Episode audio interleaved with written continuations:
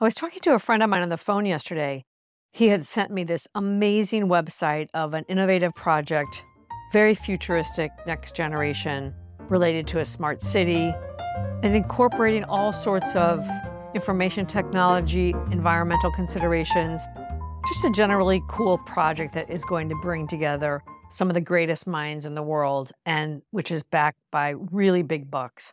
We went down a rabbit hole of researching it, looking looking at who they've hired, thinking about what they would be needing. We just had this banter back and forth on WhatsApp and eventually he called me and I said, "Oh, remind me who sent that to you?" And it was a former employee. Let's call him Martin for the sake of this conversation. I was like, wow, that's really cool. So, what did Martin have to say about it? And he said, oh, he doesn't want to live in the Middle East. And he isn't sure they really know what they need. It kind of stopped me in my tracks. I'm like, wow, that's the difference between Martin and us. And I said to my friend, he's negotiating with himself. And he goes, that's exactly what I said to him. Trust me, the project is so next level the flattery of receiving the call is such that you'd have to be kind of crazy not to show up for an interview, just out of sheer curiosity, if nothing else. At least that's the way I see it. He's negotiating with himself. It's like he's he ruled himself out. And it's not like he had a job offer. Getting a call is not the same as getting a job offer.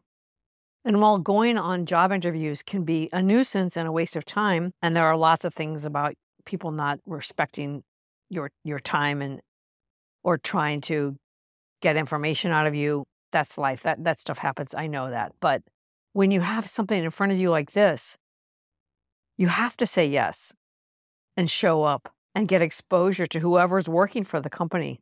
It can inform your job and open your mind to all kinds of possibilities that you hadn't previously considered or known about. Anyway, that's not the point of the story. The point of the story is about negotiating with yourself and ruling things out. Later yesterday afternoon, I came across a, a video. This is related. I came across an interview with my friend Jeffrey Madoff. He's a teacher at the New School here in New York. He's also an author and playwright and filmmaker. And he's interviewed really incredible people and he puts these snippets on LinkedIn that are terrific. This one was with a woman. I, I know that she worked at the New York Times and was an author and columnist at one point, but she was telling the story of her father who grew up in Israel during a time when, I don't know, certain types of education weren't available. And the law changed, and the banks were offering loans to help people go to school. And her father had learned about it because she ran into this woman on the street, and the woman said, Oh, no, they would never give me a loan. And the father said to the woman, Let them say no first. And she was saying that became her mantra. As a struggling journalist and creative person, nine out of 10 times it's a no. Getting to yes is really difficult. And she was saying how that really became her mantra let them say no first. Anyway, in that story, it was her father who learned about this program and got the loan and became a doctor and moved to the United States and changed the trajectory of his life and of his whole family's life. It was a really cool story. Anyway, that line, let them say no first, is the same thing I was trying to say earlier. Don't negotiate with yourself.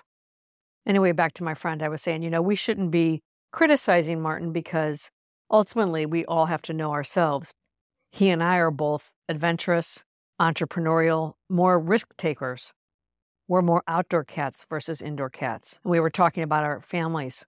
He comes from a family of doctors and farmers, and I come from a family of entrepreneurs.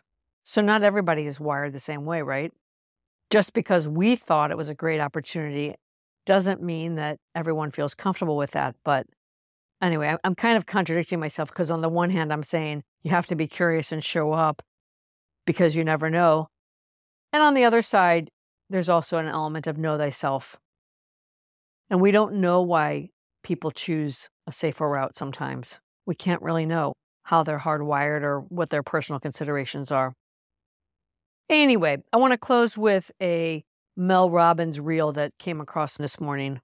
It's very relevant to this story. She pops on and she says, I have three things that are going to make your life a lot better. Number one, if they wanted to, if they could, they would. Number two, you can't make people change. You can make them coffee, you can serve them breakfast, you can even serve up some inspiration, but you can't make people change. And number three, stop being mad at other people when they aren't the person you want them to be. I thought that was great. If they wanted to, if they could, they would. You can't make other people change. And stop being mad at other people because they aren't the person you want them to be. Great advice, and I'm going to end with that. Until next time, from my heart to yours.